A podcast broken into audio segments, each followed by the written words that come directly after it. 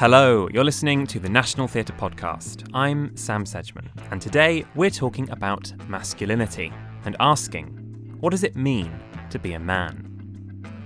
Now, I am a man, but I still feel completely unqualified to answer this question. There are so many different ideas out there about what masculinity is all about. It's something we all have a perspective on, whether we're a man or not. So, today we're talking about this question with a bunch of interesting people who all have something to say about it.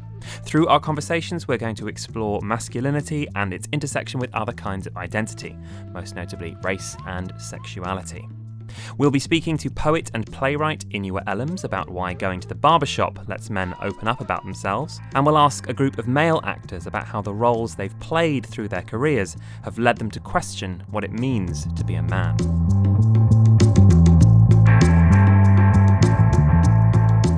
But first, one notable exploration of masculinity that we've seen in the last 12 months has been the film Moonlight, which won Best Picture at the Oscars this year. If you've not seen it, it's a beautiful drama about the coming of age of a young man growing up in the Liberty City neighborhood of Miami, struggling with his identity and his sexuality as he moves from child to teenager to man. The film was directed by Barry Jenkins and was based on a semi autobiographical play written by renowned playwright Tarell Alvin McCraney, who came to the National this summer to direct a reading of Wig Out, one of his plays.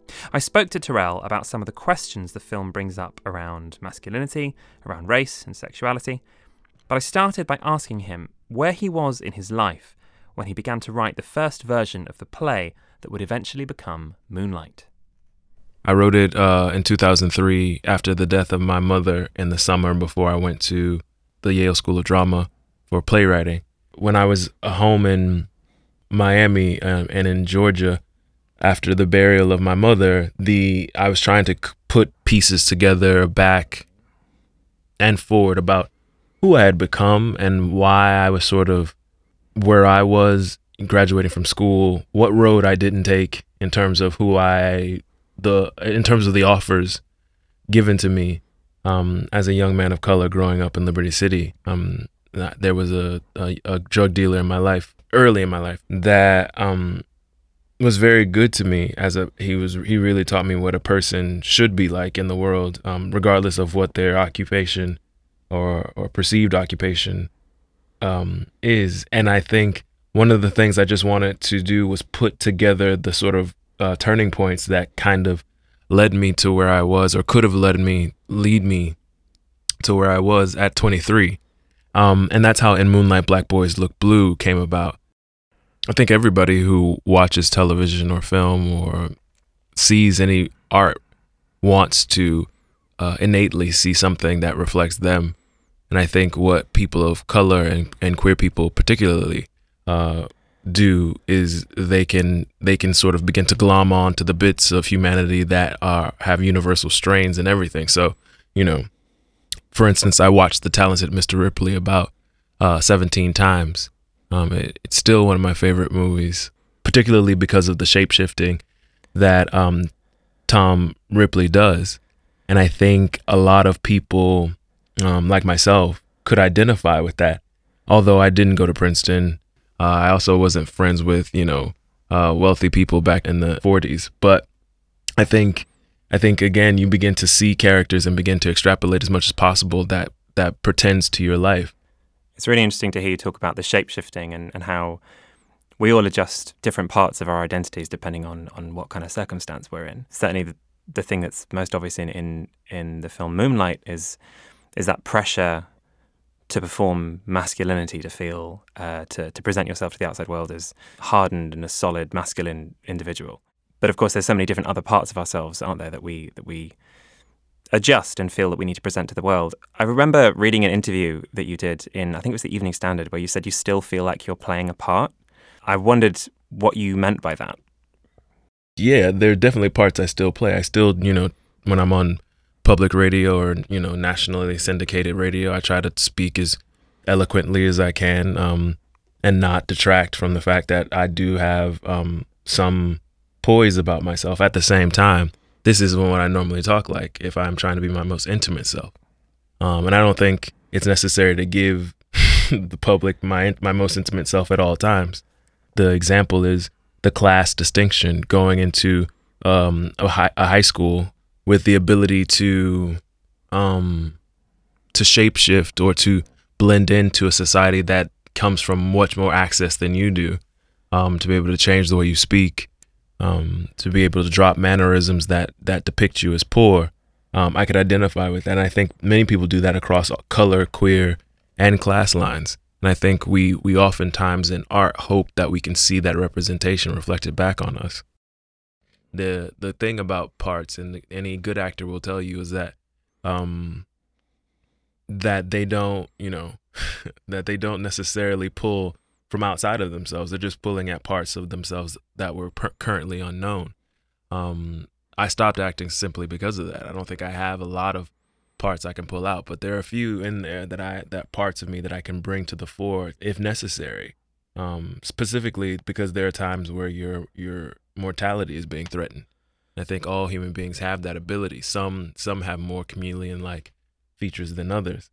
What's in, what's interesting to me is that I feel like people who are who specifically identify at the cross sections or the intersectionality of queer and of color um, know this to be true of themselves and oftentimes wondered about their counterparts who may be queer and white or just white um, in a different cra- and on different class levels and surely the th- the thing that's always uh, staggeringly funny to me is that these questions come to people like me often but are not to other people i'm sure the president of the united states does not speak the way he speaks in public and the way he speaks in private in fact we know that to be true even across, you know, color lines, across class lines, there's a double consciousness. There's a public self and private self. As I mentioned, Tarell was at the National this summer to direct a reading of his play Wig Out as part of our season of queer theatre. Wig Out is a play steeped in the culture of drag and drag balls. The House of Diabolique is hosting a Cinderella ball. Say what? Say huh? Oh, she thinks she's slick. Then you know me well, ancient one. You bitches almost didn't make it out alive from that last ball. now, that? if you don't know what a drag ball is, it's a kind of contest between different groups of drag performers called houses. Houses are a kind of alternative family for young queer people, mostly black and Latino, often homeless, for who the house offers a shelter and a safe space. In a ball, different houses walk against each other in different categories, judged on things like how they look, dress, how they dance, their attitude, and most importantly, their realness, how much they embody the thing that they're supposed to be impersonating. That thing can be anything from a high fashion model to a businessman going to a meeting. I asked Tarell how he became interested in the ball scene and when Wig Out first started to take shape. I think I wrote the first sketches of it my first year at in grad school when um, we were being asked to write about, you know, just intimate relationships that we had. Um, and I remember I had a relationship with a young woman in Miami. Um, and when we when we first got involved, we were both male. Um, and she introduced me to the drag scene. And throughout that process, she began to transition. And as she transitioned, um, I found myself uh, trying to catch up and figure out what was happening. And eventually, she she broke up with me, saying that you know um, she wanted to be with a man who wanted to be with a woman, which at the time I thought I could understand, but even now I'm sort of going, could that have really been a possibility for me? Could I have like figured that out in the moment? I, I, I mean, like, like, like, are you transitioning? Is is that rude? Hell yeah. I'm non-conforming. What's wrong? Maybe I shouldn't go with you. You scared to walk out with me like this? Look, I'm just not used to it yet. Yet. Ooh. I did not know the black boys could blush. You like me. No, I don't. Yes, you do. But I, I was lucky. She made the decision for me. Um, in that I just she said that I didn't have the capacity to sort of pick that up. And at, at 17, 16, I'm sure that's true. I'm sure I, I sure I, I sure I, I'm sure I thought I was stronger than I actually was. I was still coming into my own understanding of what my queerness was. Um, and I think it was imperative for for both of us to spend time rooting ourselves in in who we are. Now I can fully say I could have figured it out, but back then I think um, I I just don't think I had the the sort of uh, mental space, psychic space to to Mm. know what I was actually signing up for or getting into. And so I just I I remember being in those houses. I remember being around those houses, the the the categories, and trying to figure out my way through it. And then watching this person that I really cared about, um, sort of figure their route through the scene, um, and also you know seeing friends disappear, you know seeing friends, um, you know become fully engaged. I had classmates who um, you know would do these drag balls at night and come to class in the morning and be tired and exhausted and still have glitter under their eyes. I mean, it was just one of those things that was, you know, uh, it it it meant a lot to us. It meant a lot to the people around it. Um, and and though I was never at the heart of it, I I always knew that it was something that made me proud. That was a part of my culture. Psychically and spiritually, this is a culture that is often robbed. Everything from the words shade and tea and reading and from you know even from the way their bodies physically move in space through vogue have been stripped from this culture and people don't even know that where they come from you know you'll see the most quote unquote straight hetero um, anti-queer people saying things like oh no shade and i was like do you even know that that originated from the mouths of drag queens in you know the 80s in a, in a culture that you you know sort of are are, are denigrating. And most people don't. And i think that's the that's the reason why the culture within the ball scene shifts so much because it's constantly trying to stay ahead of the game in order to keep its cachet in order to keep its power within itself if it's it's important because there's something exclusive about it rather than think of this as a subculture think of this as the place where so much culture has been birthed one of the things that was really important to me when we did this piece is that I tried to reach out to the people in the ball scene let them know that theater um, the theater that they make and the theater that they're part of should be a place where they can celebrate. Um, and oftentimes it's not, of course. Oftentimes it's the tickets are too expensive. the the the venue it feels uh, institutionalized and othered, um, and and feels like it'll give a prying eye. But there was this one time where you know we had a ball night and the tickets were free for anybody who was a part of a house, and it just became it was something else. It was like we couldn't contain the amount of give and take that was happening. And I think for me that that always signaled something. That always signaled a moment of of shift and change for me that I, I needed to focus as much as I possibly could on who is the audience and how to make sure that there's a call and response happening rather than a sort of zoological or uh, archaeological look into someone else's culture.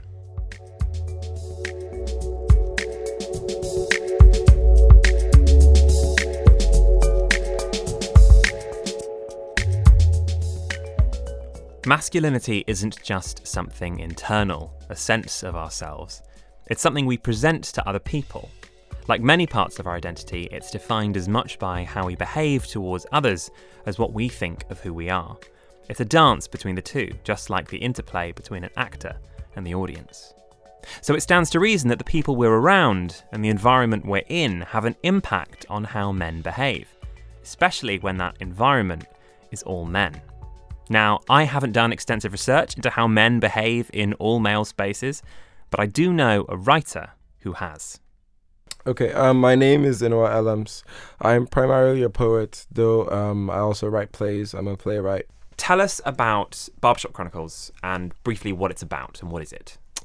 Um, Barbershop Chronicles is a play that I that that um I stole. Um, Hang on. yeah.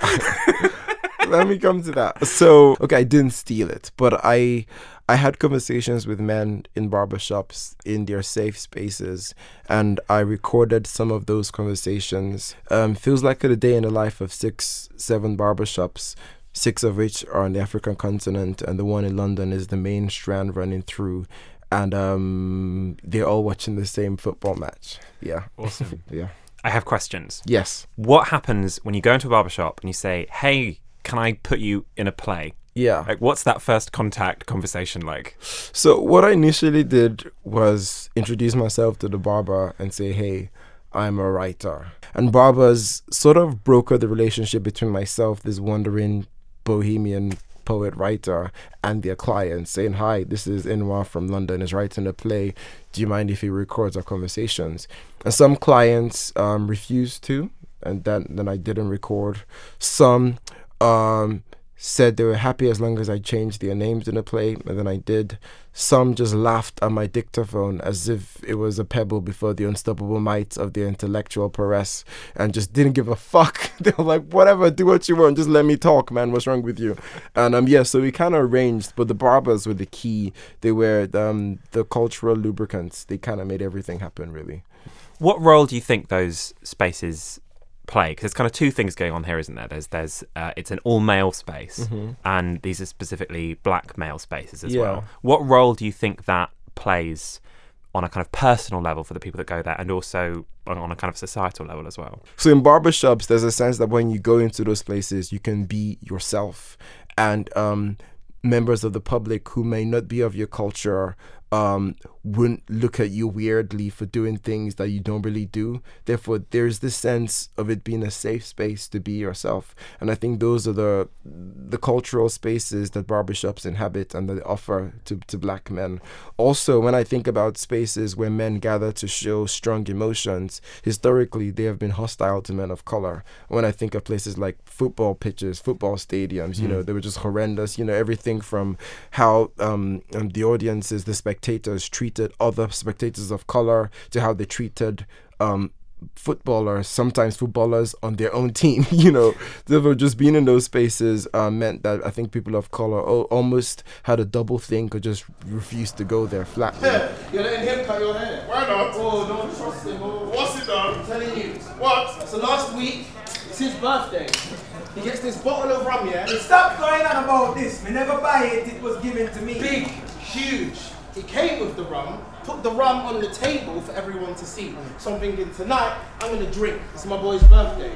This guy finishes work, puts the rum in his bag, and leaves. You should have buy me one. You're the host, it's your birthday. Exactly. You buy me one. You're the host, you provide the drink. That's how Jamaicans do it.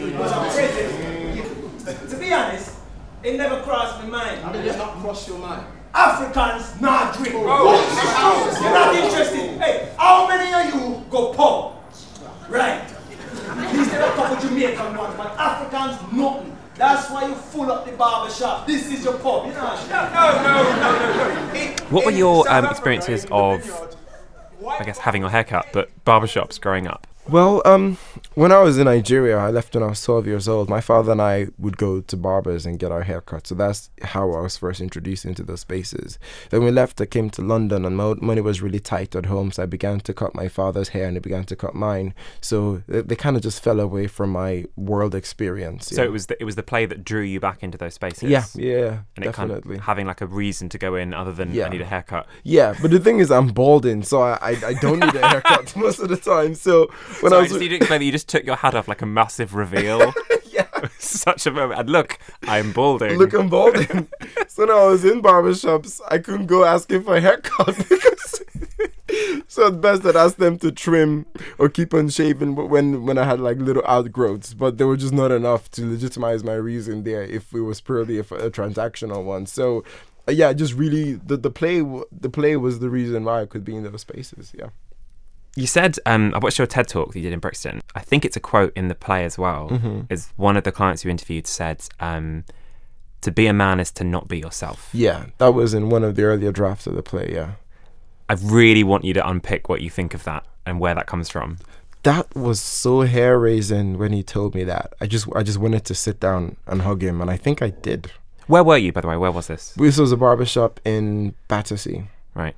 and the, the person I had the conversation with now is a really well known actor right now. He's done incredible work over since that, having that conversation, and I remember him telling me that and, and just being completely humbled that he could he could be so open and and how that opens the floodgates to really think about mental health and black masculinity and how the idea of of being this mercurial liminal um I say this in quotation mark effeminate self. He could not be that. Therefore he had to perform something. But it was it was it was frightening to think that what it meant to be a man was to be a brick wall was to be a wall of muscle was was to perform was to divorce yourself from your emotions and never show that and he thought that that what that is what he was and who he could never be yeah What's that? A script. You are an actor. Audition tomorrow. Mom usually cuts me, but working. Nervous? I won't get it. I've done it at the park. What's the part? A black man.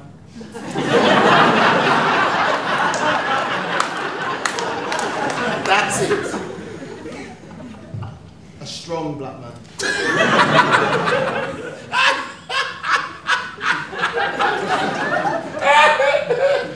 You are overqualified. Why don't you think you get it? I don't fit their idea of strong black masculinity. What's your idea of it? I really, I really love talking about uh, how masculinity's like changed and how all these different factors, like economic factors and social factors, kind of contribute to yeah our changing definitions of what a man is. Mm. I have to ask you, yeah how do you navigate your own sense of masculinity? um, like, do you feel? And I guess doing this play must have made you think about it quite a lot, right? Yeah. Um, I realized that I've been spoiled. I started working as a poet in 2003, um, which is what 15 years ago, 2007, 14 years ago. That's terrifying. Yeah, that's yeah. true.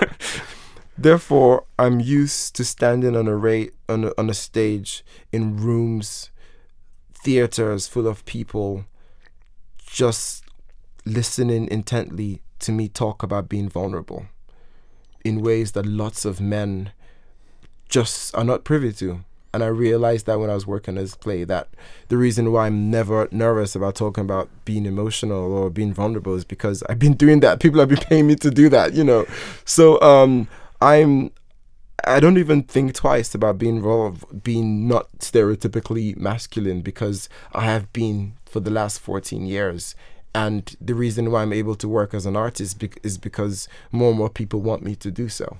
So whenever um, I'm talking to men and they're talking about the difficulties regarding things like that, about being vulnerable or being open or being emotional with members of their family, and I never ride shotgun and I say, "Don't be stupid. You just be who you are," because I know they haven't have access to the life I have. So I always start from that point of view, then try and figure out, you know, how um, they can begin those conversations with their friends, just ways that they can, um, just yeah, just let their guards down in safe ways.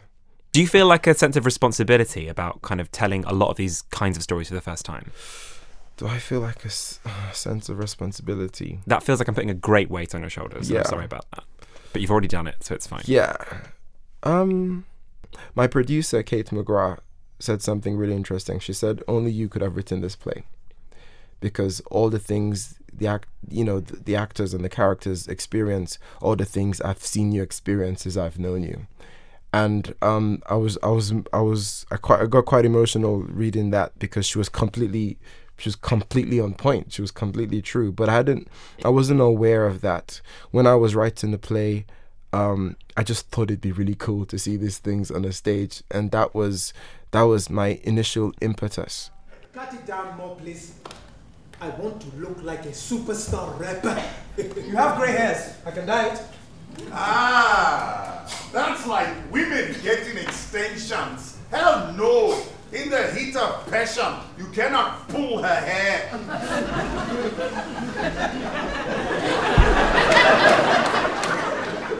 Why would you do that to a woman?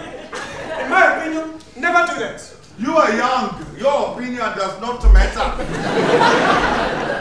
One comedian said black women get away with murder because DNA from their hair will be traced to a bald woman in India.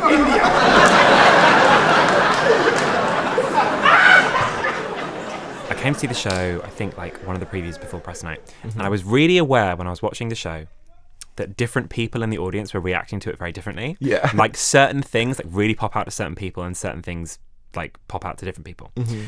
How do you think different people in the audience view those stories? With regards to the audience, um, I don't think any one audience member gets everything. So I do really enjoy it when different groups of people pick up on different things. Um, but a friend of mine said that she sat and either side of her there was a black guy from South London. She thinks he was Congolese, so he's his his country wasn't reflected on the stage. And beside her was a I don't know was a white Englishman. I think she reckons one is the fifties. And what she what she found really interesting is that they were responding to the same things. They were kind of leaning and saying hmm and scratching their heads. And and, and she had just never um experienced a play that had both reactions from men she thought were polar opposites of each other, you know, just speaking on the face value kind of thing. Because for all I know, that white man might have, might have grown up in Nigeria and, vi- you know, blah blah blah. But um, for me, that was really heartwarming. And I and I guess when I'm when I'm seeing the play, I'm aware of that as well, knowing who is laughing to each other. But like I said, I don't think anyone would get the whole play in its entirety. But I think there's a lot of light and air and emotion written into the play um, that regardless of background, culture, etc., you can sort of identify with. Yeah, because though the, the themes are located in an African sort of cultural specific bubble, I think they are ultimately universal, and people still get that.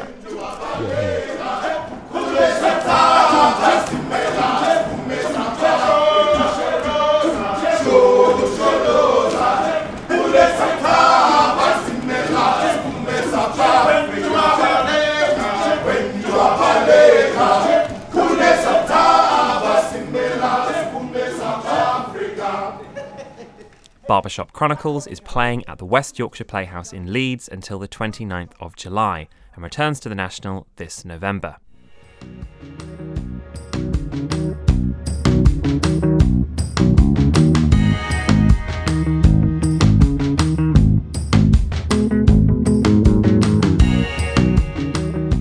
When we talk about masculinity and what it means to be a man, it's really easy to forget that it's filtered through the different cultural and social influences that make all of us who we are. Maleness is a shared concept, sure, but it's one that we all perceive differently. In Moonlight, the pressures of masculinity first appear in childhood. This is the time boys come to realise what a man is and develop a sense of how they do or don't fit within that idea.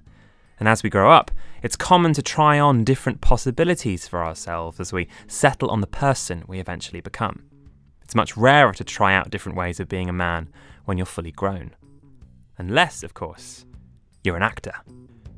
Barbershop Chronicles is performed by a cast of 12 men, actors in an all male environment, embodying loads of different kinds of men. These guys are the perfect subjects to talk about what masculinity really means. So, we went to have a chat with them. We snuck down to their dressing room before the show one night to ask them to explain what being a man to them is all about. We spoke to David Webber, Sule Rimi, Maynard Eziashi, Peter Bankole, and Fisayo Akinade, who all share a dressing room. You'll hear all their voices mixed up together. Hi guys. Hello. So what? How long have you got with us now? Before you, how you have to disappear and start acting? Yeah, about 20 minutes. Amazing. And what are you running off to? You do running off to do warm up or like? Yeah. yeah. How many of you are there in the cast? 12. Yeah, 12. Feels like 30. Why does it feel like thirty? How much of that is that you're all men in the cast? I don't Yeah, know. that's- yeah. I mean, have you guys worked with all men before? No, but I think it does add a certain um, energy Yeah.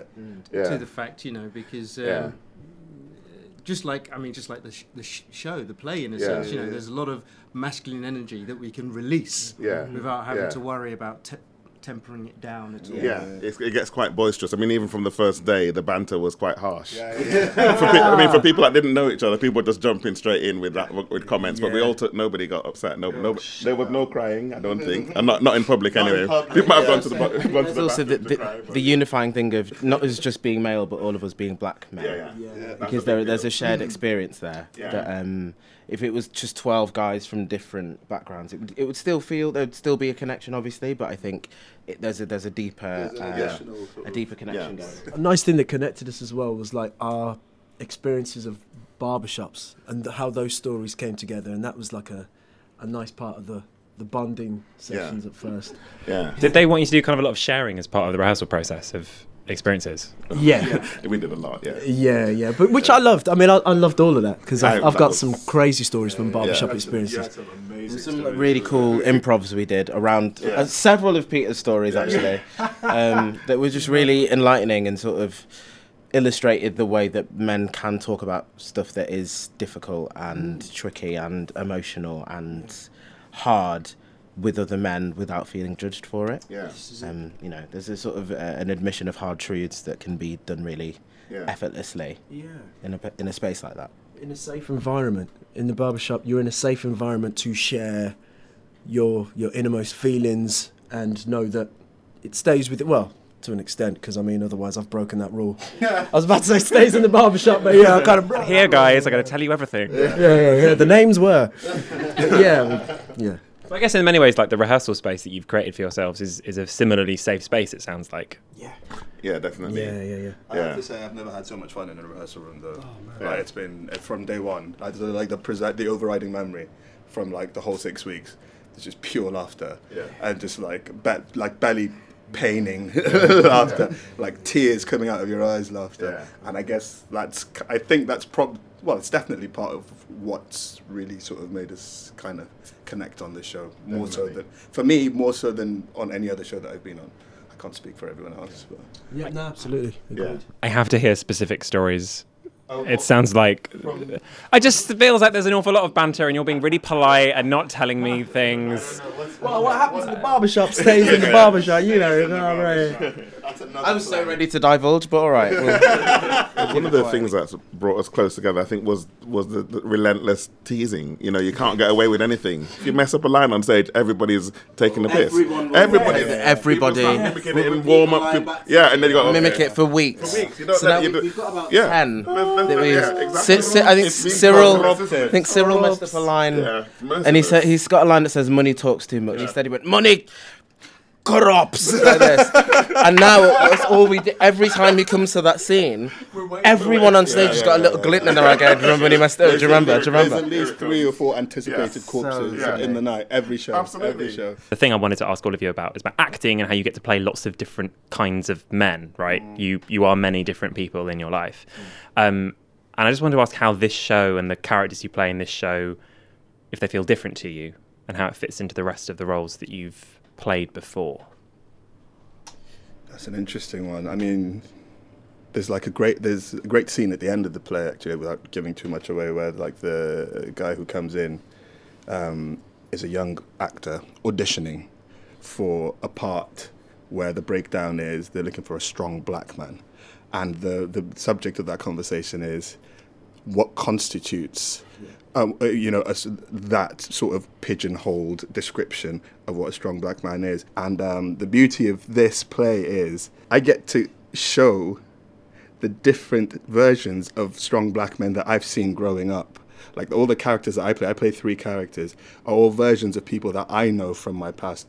And they're also um, all men that I've thought were strong for individual reasons. Also, also for me, what what I think's really fun about it and interesting is the fact that often, I think, um, as a black man, when you go into a space, you're aware of your color you know, and so you temper your uh, attitudes, your emotions to fit the environment. You know, you don't mean to, but you realize that, you know, in the same way that, you know, if you see a police car, you don't start running down the road furiously. You, you walk, you know, very gently, you know. Um, whereas be- because we've got a cast of 12 here, So the character you, we're all creating, you can make it as true as you can, as possible. And I think that's what, for me, what really comes across in the whole piece. You have these real characters, and I f- find when I talk to a lot of people that have seen the show, what they're impressed about is the fact that wow, we saw, t- you know, thirty Different. different Yeah, yeah, black yeah. men, real Yeah, yeah. black men Yeah. on stage, and I think that's for me what's really exciting about the piece. But the problem has been, I think, for, for, for well, I know I've certainly felt is that. I've been unable to show that sometimes. Absolutely. You know, you're, Absolutely. you're unable. a Prime example. Obama was never allowed to get angry or raise his voice or because as soon as he did that he went from being president to angry black man. Michelle obama she couldn't lose her temper. And it's the and it's, it's what you're saying. They they had to temper themselves into this sort of presidential box and couldn't i mean you know were people in this country are being black people in this country are being shot on a sort of weekly basis. And you never once saw him lose his you saw him get upset. But I bet behind closed doors he was furious. Do you know what I mean? But he couldn't show that side to him. And what you're saying is absolutely right. That, that we, in this space, we are allowed to push those feelings to their maximum, and and without without a sort without any barriers, and just go. And there's, there's something. What's what's another element that's beautiful is that the characters are unapologetically African. Yes. Unapologetically African. There's Yeah. nothing watered down or diluted Yeah. about the language, the emotion, and the expression. And I think that's what gives it such an authentic feel. And I, I think it's probably important to say as well that our characters just happen to be black. Because the play, essentially, the message that it, that hits home at the end is that you know there's a joke that goes around about all these different tribes. It's the same joke, but they just keep changing the tribes and the and the and the the, um, the background the background of, of these people. Hausa man, Igbo man, Yoruba man, sitting in a bar having drinks. Flies are buzzing around all over the place. Bzzz. Fly now land for Hausa man drink. Hausa man pours the whole drink away, orders fresh one, no problem. Then fly now land for Yoruba man drink. But Yoruba man only pours half the drink away when the fly land. Then fly now land for Igbo man drink. Igbo man remove the fly with two fingers, suck the drink, come out. What? He said, fly, go buy your own. But the message that we hope comes across is that actually everyone in their own differences are also kind of like the same basically. We're all, you know, we're all hail from Africa. We're all human beings. We're all, you know, as you said, one of the one of the things that the play's about is is kind of people questioning what it is to be a man and the different ways you can be a man. I want to ask if there are any roles that you've played that have made you question your ideas of masculinity or what it means to be a man. who's to say what is more masculine, more feminine? Than uh, you know, uh, these days it's all like it's all a spectrum, really, regardless of what your gender is. Um, female roles, well, like recently I played, I, I got, I got to play a version of RuPaul in a in a in a musical called Prom Queen in the Vaults Theatre, and uh, and uh, yeah, I spent the whole play in um, four inch heels and a long sequin dress and a lovely, beautiful blonde wig. And I gotta say, I worked those heels, man. I worked those heels. But it's like, you know, it's part it's part of the job. You draw from life, you draw from your experiences to whatever role it is. Um, however, you know, however those experiences in your life have hit you, you interpret them and, and try to adapt them as much as you can into whatever you whatever it is that you're doing on stage or on screen. I think it's interesting when you because as a gay man, it's the, the whole masculinity thing is is is really interesting because you've got you know gay men that say, "Well, I'm mask," and you go, "Well, you're." What what does it even mean? And I have these conversations with my friends. and go, what does, does it mean? What does it? I- I don't understand what it means.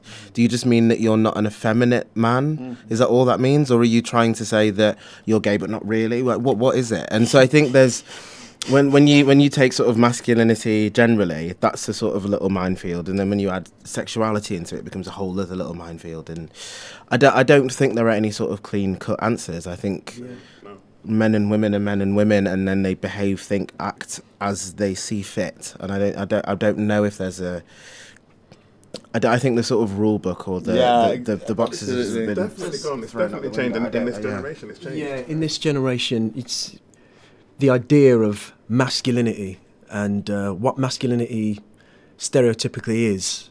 I think is fading more and more. And what's interesting, I always found, I mean, um, when I was younger, I lived in uh, Nigeria for, for a period, and is that it was common for men to hold hands. Mm. You know, if uh, a guy came over to my house or whatever, you know, he would sleep in the same bed. That was quite common, you know. It's different. It seemed to be something that was then pushed from the West and then through religion as well, Yeah, where religion- we suddenly had to mark yeah. these things and say, oh, is that what's going on here? So it was only here, uh, I felt, in the West that, w- w- you know, um, that I really found that. Yeah, exactly, conscious. You know, if I go to grab my friend's hand when I was at school, he would have looked at me like, what are you doing? And that then made me feel like, oh, right, that's something I shouldn't do. Right, okay. So it's a falsehood that that is like like Maynard was saying, given to you at a very young age, and there there are you know men don't cry, men don't do this, men don't do this, and then when you do those things and people people encourage it and go no it's all right it's okay to cry you suddenly go oh and then that's that's at the point where your ideas of masculinity and gender that's when they start to change when somebody goes the way you were told that that thing isn't okay it's fine to do you go oh and then suddenly you open up and suddenly your views your sort of um your your your your opinions on it are are, are broadened. I think. Yeah. It feels to me like that's really where where masculinity lies. The idea of being 100% comfortable with who you are. There's no facades, there's there's no um, there's no kind of like massive sense of ego or anything blocking what's really going on. Just being completely open. If you're upset, you you know you express that, you share that. If you're happy, you express that, you share that. That to me, in this day and age, feels like what true manhood is. Being honest with yourself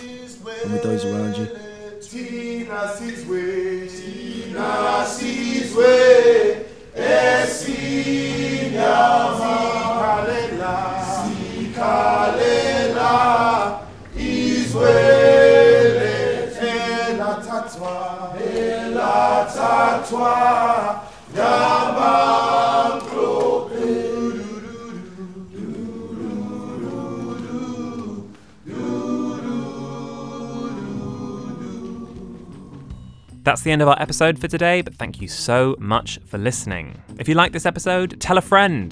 That's how we reach people. So do us a favour and pass on the good word. And if you happen to be in your podcast app right now, we'd love it if you could take a few seconds and leave us a nice review. It really does make a difference. This episode was edited and produced by the marvellous Emma Reedy and was scripted and co produced by me, Sam Sedgman. Our executive producer was Kate Moore, and our music was by Alex Painter. A huge thank you to Tarell Alvin McCraney, to the cast of The Barbershop Chronicles, and to Inua Ellams. Follow Inua on Twitter at Inua Ellams and follow me, if you like, at Samuel Sedgman. The National Theatre is, you guessed it, at National Theatre. And you can also find us by searching for us on Facebook, on Tumblr, and Instagram. And let us know your thoughts on the show with the hashtag NT Podcast. We'll be back in a fortnight with our next show. Until then, goodbye.